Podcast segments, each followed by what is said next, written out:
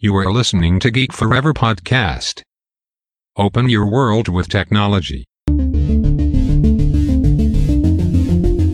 This is Geek Monday.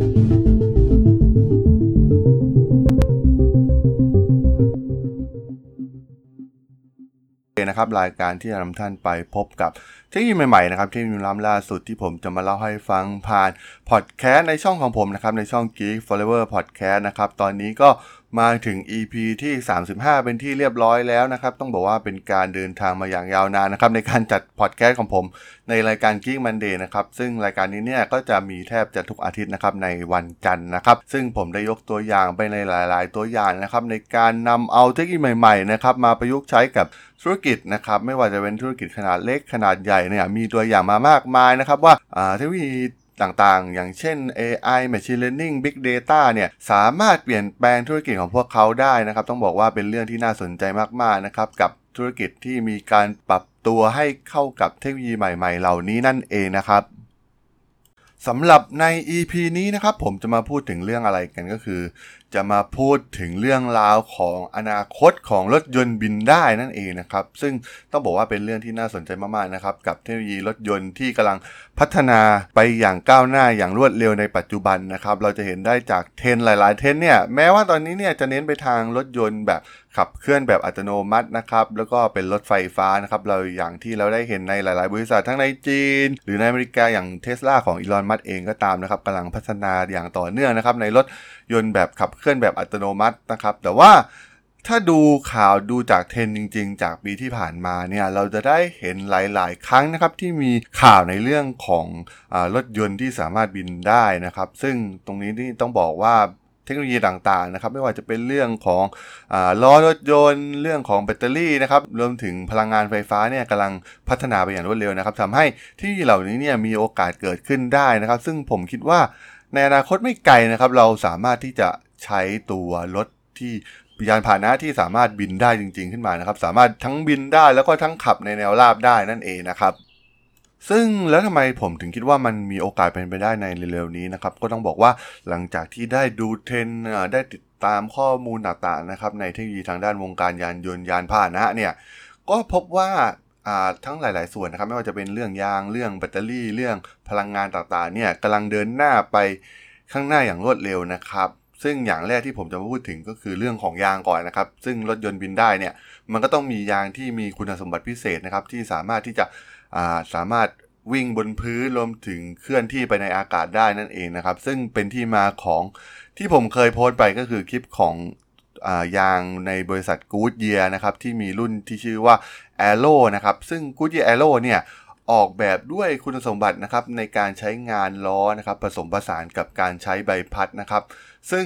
นอกจากจะทำให้มันบินได้เนี่ยมันสามารถรับแรงนะครับ รวมถึงน้ำหนักในการขับเคลื่อนของ ยานยนต์แบบอัตโนมัตินะครับ ซึ่งสามารถใช้บนท้องถนนได้นะครับ รวมถึงใช้ในแนวดิ่งก็คือการเคลื่อนที่ขึ้นไปบนอากาศได้นั่นเองนะครับ ซึ่งแน่นอนนะครับ Goodyear Aero เนี่ยมันเป็นพื้นฐานที่สำคัญมากๆนะครับในในเรื่องของยางนะครับ ที่จะเป็นคำตอบในอนาคตนะครับของการเคลื่อนที่อิสระบนอากาศนั่นเองนะครับ ซึ่งตัวยาง Goodyear Aero เนี่ย จะไม่ใช้การหมุนแบบล้อทั่วไปเหมือนเหมือนเดิมที่เราเคยเห็นในรถยนต์ปัจจุบันนะครับ แต่ว่าจะเป็นการหมุนด้วยพลังของแม่เหล็กไฟฟ้านะครับ เพื่อสร้างความเร็วในการหมุนให้มีสมรรถนะที่สูงสุดนั่นเองนะครับ แล้วก็เป็นการลดแรงด้านทางจากการหมุนที่เกิดจากโครงสร้างของล้อนะครับทำให้ตัวการพัฒนา Goodyear Aero ขึ้นมาเนี่ยมันสามารถมีสมรรถนะพอที่จะสร้างแรงยกเพื่อ ให้สามารถที่จะทำให้ตัวรถเนี่ยมันบินได้นั่นเองนะครับ และที่สำคัญนะครับ ตัวยาง Goodyear Aero เนี่ยได้ออกแบบแบบเคลื่อนที่แบบอัตโนมัติด้วยการสั่งการผ่านระบบ AI นะครับ โดยมีเซ็นเซอร์ต่างๆนะครับบนตัว ยางเนี่ยมา วิเคราะห์โดยระบบอัตโนมัตินะครับแล้วก็มีการเชื่อมต่อกับตัวรถยนต์นะครับ ซึ่งแน่นอนนะครับตัว AI เนี่ยจะเป็นหน่วยประมวลผลหลักนะครับ เพื่อทำการตัดสินใจในการเคลื่อนที่ของรถนะครับ ว่าจะไปบนถนนหรือว่าจะเคลื่อนที่ไปบนอากาศนั่นเองนะครับ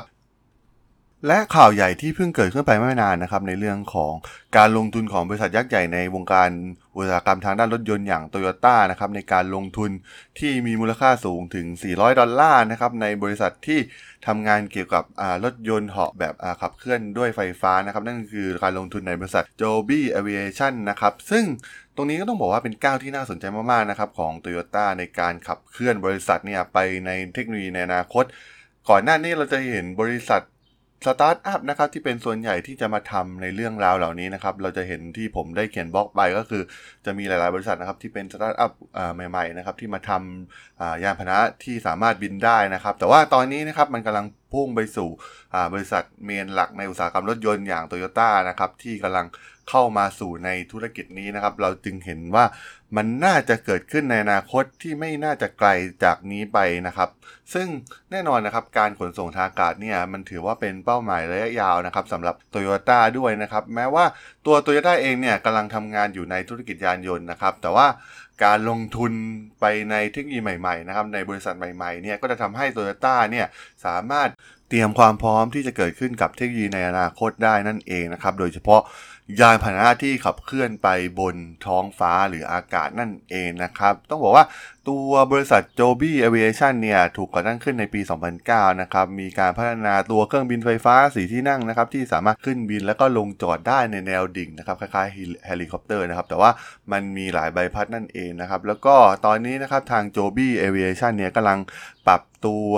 บริการของพวกเขาแล้วก็ตัวเครื่องบินเหล่านี้นะครับ ในการใช้งานในการขนส่งในเชิงพาณิชย์นะครับ เพื่อขายให้บุคคลทั่วไปนะครับ โดยจะมีนักบินคอยรับส่งผู้โดยสารเนี่ยเป็นประจำอยู่แล้วนะครับ ซึ่งแน่นอนนะครับการลงทุนครั้งนี้ของโตโยต้าเนี่ยถือว่าเป็นก้าวที่สำคัญมากๆนะครับในการที่จะเตรียมความพร้อมของพวกเขานะครับในการก้าวสู่เทคโนโลยียานยนต์แบบบินได้ในอนาคตนั่นเองนะครับ สำหรับบริษัทยักษ์ใหญ่อีกรายหนึ่งนะครับที่น่าสนใจนะครับในวงการยานยนต์นะครับก็คือบริษัทบอร์เช่นั่นเองนะครับที่มีการจับมือกับบริษัทยักษ์ใหญ่ทางด้านอุตสาหกรรมการบินอย่างบริษัทโบอิงนะครับได้ร่วมมือกันนะครับสร้างแนวคิดสำหรับรถยนต์ไฟฟ้าแบบใหม่นะครับที่มีความสามารถในการบินขึ้นได้แบบแนวตั้งนะครับ โดยทางวิศวกรของทั้งสองบริษัทเนี่ยจะร่วมมือกันนะครับเพื่อสร้างแล้วก็ทดสอบต้นแบบนะครับตามตามการออกแบบใหม่ที่จะเกิดขึ้นนะครับ ซึ่งส่วนใหญ่เนี่ยก็จะเป็นพาหนะยานพาหนะแบบบินได้ที่เป็นระดับพรีเมียมนะครับเพื่อคงความเป็นแบรนด์ของ รถยนต์ปอร์เช่ไว้นะครับ รถยนต์ปอร์เช่เนี่ยเป็นแบรนด์ระดับพรีเมียมอยู่แล้วนะครับ การพัฒนาไปที่ยานพาหนะแบบบินได้ของพวกเขาจึงจะยังคงคอนเซปต์เดิมไว้นั่นเองนะครับ ให้เป็นยานพาหนะแบบพรีเมียม ซึ่งการทำงานของพวกเขาเนี่ยก็จะมองไปถึงการเคลื่อนที่ของอากาศในเมืองแบบโดยรวมนะครับ ไม่เพียงแต่มุ่งเน้นไปที่การพัฒนายานพาหนะเท่านั้นนะครับ โดยปอร์เช่เนี่ยได้กล่าวว่าพวกเขาเนี่ยสร้างทีมในต่างประเทศนะครับ โดยทีมดังกล่าวเนี่ยจะจัดการกับ เรื่องต่างๆนะครับ เกี่ยวกับการเคลื่อนที่ของอากาศในภายในเมืองนั่นเองนะครับ รวมถึงตรวจสอบศักยภาพของตลาดนะครับ แล้วก็กรณีที่เป็นไปได้ของการใช้ยานพาหนะแบบบินได้นะครับ รุ่นใหม่ที่จะเกิดขึ้นนั่นเองนะครับ ซึ่งการจับมือกันครั้งนี้นะครับมันเป็นความพยายามของบริษัทยักษ์ใหญ่ทั้งสองนะครับในการพัฒนาระบบนิเวศในการเดินทางรูปแบบใหม่นะครับที่จะมีความปลอดภัยและมีประสิทธิภาพนะครับรวมถึงการสร้างโอกาสใหม่ๆนะครับในการทดลองการพัฒนายานพาหนะเคลื่อนที่ทางอากาศระดับพรีเมียมนะครับในเมืองด้วยแบรนด์ยานยนต์ชั้นนำอย่างปอร์เช่นั่นเองนะครับโดย Boeing เองเนี่ยก็จะมีการแข่งขันกับบริษัท Airbus SE นะครับ คู่แข่งตลอดกาลของพวกเขานั่นเองนะครับในวงการการบิน ซึ่งได้ทำการเริ่มทดสอบยานยนต์แบบเคลื่อนที่ในอากาศไปแล้วนะครับ ในในนามของ Kitty Hawk นะครับที่ได้รับการสนับสนุนจาก Larry Page นะครับ CEO ของ Google นะครับโดยมีการเปิดตัวยานพาหนะแบบขับเคลื่อนในแนวดิ่งนะครับที่มีเสียงเครื่องยนต์เบากว่าเฮลิคอปเตอร์เป็นร้อยเท่าได้สำเร็จแล้วนั่นเองนะครับ ซึ่งรวมถึงในปีที่แล้วนะครับทางบริษัทสตาร์ทอัพนะครับที่มีชื่อว่า ASKA นะครับได้สร้างรถยนต์นะครับแนวคิดที่เป็นรถยนต์ยานพาหนะแบบบินได้นะครับ คล้ายๆกับ Batmobile นะครับในหนังเรื่องแบทแมนนั่นเองนะครับ ซึ่งเมื่อถึงเวลาบินเนี่ยรถยนต์ก็จะมีการตีปีกขนาดใหญ่ไว้บนหลังคานะครับ ซึ่งระยะทาง จากตัวรถจนถึงปีกของรถนั้นสูงถึงเกือบ 40 ฟุตนะครับ ซึ่งเป็นแนวคิดอีกแนวคิดหนึ่งที่น่าสนใจนะครับ ในการสร้างยานพาหนะแบบบินได้นะครับของ a s c a นะครับ โดยหัวหน้าผู้บริหารของบริษัทอย่างมากิคาปินสกี้นะครับได้บอกว่าตัว a s c a เองเนี่ยจะมีความสามารถในการบรรทุกผู้โดยสารได้ถึง 3 ที่นั่งนะครับ แต่ว่าต้องไปหาพื้นที่ที่เป็นที่ที่เปิดกว้างใหญ่พอนะครับในการจอดเจ้ารถ อัสคาตัวนี้นะครับ เพราะว่ามันจะสามารถที่จะเปลี่ยนจากโหมดขับรถแบบบนพื้นดินนะครับ ไปสู่โหมดการบินได้ทันทีนะครับ ผ่านปีกที่มีขนาดใหญ่ของมันนั่นเองนะครับ ซึ่งหลังจากที่รถมีการขยายปีกนะครับ จะมีการสร้างระบบอัตโนมัตินะครับ พาผู้โดยสารไปได้ไกลถึง 150 ไมล์เลยทีเดียวนะครับ ซึ่งหลังจากลงจอดเนี่ย สามารถที่จะขับรถต่อไปยังปลายทางได้เหมือนในหนังฮอลลีวูดยังไงอย่างนั้นเลยนะครับ ซึ่งในอนาคตเนี่ย คิดว่าบริษัทเนี่ยจะเริ่มทดสอบรถจริงได้ในช่วงไตรมาสแรกของปี 2020 นะครับ โดยมีเป้าหมายในการเริ่มขายในปี 2025 นะครับ อยู่ที่ราคาประมาณ 200,000 ดอลลาร์นะครับ แต่ว่าสุดท้ายเนี่ย พวกเขาก็หวังว่าจะ สามารถทำราคาให้ไปอยู่ที่ 50,000 ดอลลาร์ได้นะครับ เมื่อมีการผลิตที่มากพอนั่นเองนะครับ และในปีที่แล้วเช่นเดียวกันนะครับ บริษัทออย่าง Alaka'i Technologies นะครับ ได้ทำการออกแบบและผลิตยานด้านอวกาศนะครับ ที่มีชื่อว่า Skai นะครับซึ่งเป็นยานพาหนะบินได้โดยใช้รถไฟฟ้าตัวแรกนะครับที่ออกแบบมาเพื่อการใช้งานของผู้โดยสารนะครับแล้วก็ขับเคลื่อนโดยเซลล์เชื้อเพลิงที่เป็นไฮโดรเจนนั่นเองนะครับโดยทางทีมบริหารของบริษัทนี้ได้ทำงานร่วมกันในด้านการบินและอวกาศตั้งแต่ปี 1990 นะครับแล้วก็มีผลงานที่น่าประทับใจจากองค์กรต่างๆนะครับไม่ว่าจะเป็น NASA Hugh Heavyweight นะครับรวมถึงองค์กรด้านการบินอื่นๆนะครับโดยตัวอาราคาอิเทคโนโลยีเนี่ย คือการทำการสร้างโซลูชันการเคลื่อนที่บนอากาศนะครับ เพื่อนำเสนอการขนส่งแบบ A to anywhere นะครับ ซึ่งมันควรมีความหมายก็คือจากจุดๆหนึ่งเนี่ย ไปยังจุดๆใดก็ได้นะครับ ไม่ว่าจะบนบนอากาศหรือว่าบนท้องถนนนะครับ ซึ่งแนวคิดของพวกเขาเนี่ยต้องการสร้างสิ่งเหล่านี้นะครับ ให้มีความเรียบง่าย แล้วก็มีความปลอดภัย สามารถเข้าถึงได้ทุกคนนั่นเองนะครับ ซึ่งการใช้พลังงานไฮโดรเจนเนี่ยทำให้บริษัทนี้สามารถสร้าง รถที่สามารถบรรจุผู้โดยสารได้ 4 คนนะครับ โดยเป็นเครื่องบิน 6 ใบพัดนะครับ ซึ่งทางอาราคาอิเนี่ยได้เปิดตัวในลอสแองเจลิสนะครับในงาน BMW Design Work นะครับในปีที่ผ่านมานะครับ ต้องบอกว่าเป็นเรื่องที่น่าสนใจมาก ๆ นะครับ โดยตัว รถตัวนี้เนี่ยสามารถรองรับการขนส่งได้ถึง 1,000 ปอนด์นะครับ แล้วก็มีความเร็วสูงสุดถึง 118 ไมล์ต่อชั่วโมงนะครับ ตามการบินขึ้นในแนวตั้งนะครับ ซึ่งทางอาราคาอิเนี่ยได้มองว่าซาคาอิเนี่ยจะเป็นยานยนต์ที่สามารถทำงานได้อย่างมีประสิทธิภาพสูงสุดนะครับ แล้วก็ที่สำคัญก็คือสิ้นเปลืองเชื้อเพลิงน้อยที่สุดนั่นเองนะครับ ระบบเนี่ยสามารถขับบนเครื่องบินหรือว่าจากพื้นดินก็ได้นะครับ แล้วก็สามารถบินได้ด้วยตัวเองแบบอัตโนมัตินะครับ ผ่านเทคโนโลยีทางด้านการขับเคลื่อนแบบอัตโนมัตินะครับ โดยใช้พลังงานหลักก็คือไฮโดรเจน ที่เป็นมิตรกับสิ่งแวดล้อมนะครับ แต่ว่าต้องบอกว่าปัญหาที่ใหญ่ที่สุดก็คือ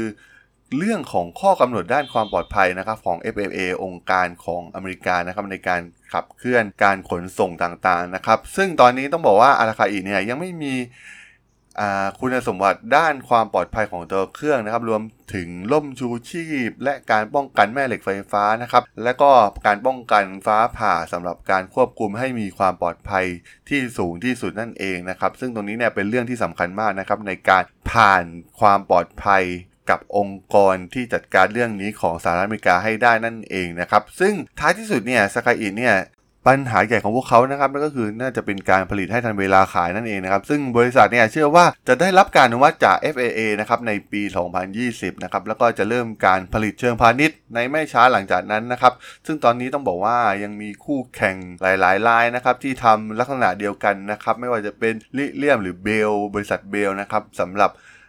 ราคาตัวยานพาหนะการบินที่สามารถบินได้เนี่ยจะอยู่ที่ประมาณ 2 0 0 0 0ดอลลาร์นะครับ ซึ่งราคาในระดับนี้นะครับสามารถที่จะจับต้องได้เนี่ยมันอาจจะลดลงนะครับตามต้นทุนฮาร์ดแวร์ที่ลดลงไปตามกาลเวลานั่นเองนะครับ ต้องบอกว่าตอนนี้เทรนด์ตอนนี้เนี่ยโลกเราเนี่ยกำลังจะเข้าสู่ยุคของยานพาหนะบินได้นะครับ เหมือนจินตนาการที่เกิดขึ้นในหนังฮอลลีวูดนะครับ ซึ่งจากที่มีที่พัฒนาอย่างรวดเร็วในปัจจุบันเนี่ยก็จะทำให้ เรามีโอกาสที่จะได้เห็นยานพาหนะบินได้จริง ๆ ในอีกไม่กี่ปีข้างหน้านี้ก็เป็นไปได้นะครับ ส่วนทางฝั่งยุโรปนะครับ บริษัทในประเทศที่แข็งแกร่งทางด้านอุตสาหกรรมทางด้านรถยนต์อย่างบริษัทจากเยอรมันนะครับ ได้มีแนวคิดในการสร้างแท็กซี่บินได้นะครับ ที่สามารถสั่งผ่านแอปได้นะครับ โดยสตาร์ทอัพชาวเยอรมันเนี่ยวางแผนที่จะทำให้ใช้งานได้จริงใน 6 ปีข้างหน้านะครับอ่า โดยจะมีการเปิดตัวในเมืองมิวนิกของประเทศเยอรมันนะครับเป็นเปิดตัวเป็นต้นแบบแท็กซี่ทางอากาศ 5 ที่นั่งนะครับโดยบริษัทที่มีชื่อว่า Lilium Jet เนี่ยดำเนินการบินครั้งแรกเมื่อปีที่แล้วนะครับ ซึ่งเป็นส่วนหนึ่งของบริการแท็กซี่บินผ่านแอป ที่ทางบริษัทเนี่ยจะเปิดให้บริการเต็มรูปแบบในเมืองต่างๆทั่วโลกภายในปี 2568 นะครับ โดยพลังงานเนี่ยใช้พลังงานจากแบตเตอรี่นะครับสามารถเดินทางได้ 300 กิโลเมตรนะครับในเวลา 60 นาทีต่อการชาร์จ 1 ครั้งนะครับแล้วก็จะมีการเชื่อมต่อเมืองต่างๆผ่านเครือข่ายในการลงจอดเทียบท่านะครับโดยผู้โดยสารเนี่ยสามารถจองเครื่องจากสถานที่ลงจอดที่ใกล้ที่สุดผ่านแอปบนสมาร์ทโฟนได้นั่นเองนะครับ โดยทางบริษัท Lilium เนี่ยก็ไม่ได้เปิดเผยนะครับว่าจะต้องเสียค่าบริการเท่าไหร่จริงๆนะครับแต่ว่าได้อ้างว่ามันก็จะราคาพอๆกับรถแท็กซี่ทั่วไปนะครับโดยเจ้าหน้าที่ฝ่ายการพาณิชย์ของบริษัทเนี่ยได้บอกกับทาง CNN Business ว่า มันสร้างมาเนี่ยมีจุดมุ่งหมายเพื่อคนทั่วไปใช้นะครับไม่ใช่เพื่อนักธุรกิจที่ร่ำรวยใช้งานเท่านั้นนะครับซึ่งเป็นตลาดที่ใหญ่มหาศาลมากๆนะครับในอนาคต ซึ่งแน่นอนนะครับตอนนี้เนี่ยบริษัทได้มีความก้าวหน้าขึ้นไปอีกขั้นนะครับในการทำการโดยสารทางอากาศ ในเมืองให้เกิดขึ้นจริงนะครับซึ่งทางผู้ก่อตั้งและ CEO ของบริษัทลิเลียมอย่างเดนเนียนไวแกนเนี่ยได้ ฝันถึงโลกที่ทุกคนสามารถบินได้ทุกที่ที่ต้องการนะครับ เมื่อใดก็ตามที่พวกเขาต้องการนั่นเองนะครับ นั่นคือความฝันสูงสุดของ CEO ของลิเลียมนะครับ โดยบริษัทลิเลียมเนี่ยอาจจะต้องเจอคู่แข่งที่ใหญ่ที่สุดในธุรกิจนี้นะครับ นั่นก็คือบริษัท Uber นั่นเองนะครับ ที่ได้ทำการเป็นพันธมิตรกับบริษัทนาซาโดยมีการสร้างเป้าหมายในการเปิดตัวคือขายแท็กซี่บินได้ภายในปี 2566 เช่นเดียวกันนะครับ รวมถึงคู่แข่งอย่างยักษ์ใหญ่รายอื่นๆนะครับที่มีการพัฒนาบริการเหล่านี้เช่นเดียวกันนะครับ รวมถึง Boeing ที่กล่าวไปแล้วนะครับโรสลอยเองก็ตามนะครับ โดย บริษัทลิเลียมเนี่ยได้ทำการก่อตั้งขึ้นในปี 2558 นะครับ โดยมีการอ้างว่าเครื่องบินของตนเนี่ยสามารถเดินทางได้นานกว่าคู่แข่งส่วนใหญ่ที่มีอยู่ในตลาดนะครับ แล้วก็บริษัทเนี้ได้รับเงินลงทุนกว่า 100 ดอลลาร์นะครับ จากกองทุนอย่าง Atomico นะครับ รวมถึงกองทุนที่ลงทุนเทคโนโลยีใหม่ๆ ซึ่งนำโดยผู้ก่อตั้งสกายอย่างนิคลาสเซนซอมนะครับ และบริษัทเทคโนโลยียักษ์ใหญ่จากจีนนั่นคือ Tencent นั่นเองนะครับ ต้องบอกว่าเป็นเรื่องที่น่าสนใจมากๆนะครับ เราจะเห็นได้ว่าในรอบรอบโลกของเรานะครับ ไม่ว่าจะเป็นฝั่งอเมริกาหรือฝั่งยุโรปเองก็ตามรวมถึงโตโยต้าที่เป็นยักษ์ใหญ่ของอุตสาหกรรมรถยนต์จากประเทศญี่ปุ่นเนี่ยก็ได้เริ่มมองเห็นเทรนที่คล้ายๆกันนะครับ นั่นก็คือการสร้างยานพาหนะที่บินได้นะครับ ต้องบอกว่าเทรนเหล่านี้เนี่ยมันมีโอกาสเกิดขึ้นในอีกไม่ช้าแน่นอนนะครับ ต่อไปเนี่ยเราจะเคลื่อนที่จากจุดจุดหนึ่งเนี่ยไปยังจุดจุดหนึ่งเนี่ยสามารถไปได้ผ่าน ยานพาหนะเหล่านี้นั่นเองนะครับ แล้วก็ที่สำคัญก็คืออาจจะไม่ต้องจำเป็นต้องมีการรอรถติดอีกต่อไปในอนาคตนะครับ เพราะว่าต่อไปเนี่ยเมื่อมีการขับเคลื่อนผ่านอากาศเนี่ยก็ต้องมีการบริหารการการเดินทางผ่านเส้นทางทางอากาศเหล่านี้อยู่แล้วนะครับ ซึ่งต่อไปเนี่ยการเดินทางจากจุดจุดหนึ่งไปยังอีกจุดจุดหนึ่งก็สามารถทำได้อย่างมีประสิทธิภาพขึ้นมากนั่นเองนะครับรวมถึงมันไม่ใช่แค่เรื่องของการขนส่งมนุษย์นะครับในการเคลื่อนที่ไปเหมือนแท็กซี่ในปัจจุบันนะครับ แต่ว่ามันเป็นเรื่องของการขนส่งสินค้าขนส่งสิ่งต่างๆ ได้นะครับ ซึ่งต่อไปเนี่ยอุตสาหกรรมเหล่านี้เนี่ยก็จะมีขนาดใหญ่มากๆขึ้นแน่นอนนะครับ เพราะว่า เมื่อไม่มีขีดจำกัดในเรื่องเส้นทางเหมือนในอดีตอีกต่อไปนะครับ ในการเคลื่อนที่ผ่านรถยนต์ที่เราใช้กันมานานกว่าร้อยร้อยปีแล้วนะครับการขจัดอุปสรรคเหล่านี้ทำให้ต่อไปเนี่ยการขนส่งต่างๆ ก็จะเร็วขึ้นนะครับ การซื้อขายต่างๆ ในอีคอมเมิร์ซออนไลน์ต่างๆ เนี้ยก็สามารถทำให้มีประสิทธิภาพมากยิ่งขึ้น แล้วก็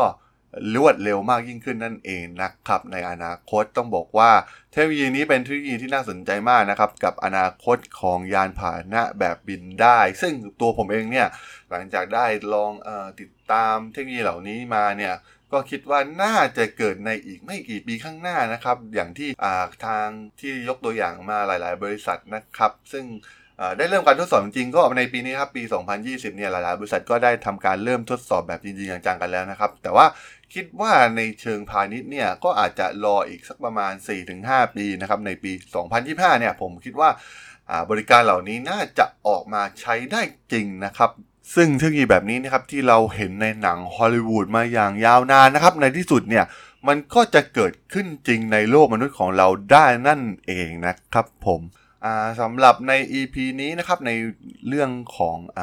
อนาคตของรถยนต์แบบบินได้นะครับ ผมก็จะขอจบไว้เพียงเท่านี้ก่อนนะครับสำหรับเพื่อนๆที่สนใจเทคโนโลยีใหม่ๆนะครับที่ผมจะมาเล่าให้ฟังผ่านตัวพอดแคสต์ของผมนะครับในช่อง Geek Forever Podcast นะครับสามารถติดตามกันได้นะครับ ตอนนี้ก็อยู่ในแพลตฟอร์มหลักนะครับไม่ว่าจะเป็น Podbean Apple Podcast Google Podcast Spotify นะครับรวมถึง YouTube นะครับที่จะมีการอัปโหลดให้ในทุกๆคลิปอยู่แล้วนะครับถ้ายังไงก็ฝากกด Follow ฝากกด Subscribe กันด้วยแล้วกันนะครับสำหรับใน EP นี้นี่ผมก็ต้องขอลาไปก่อนนะครับ เจอกันใหม่ใน EP หน้านะครับผม สวัสดีครับ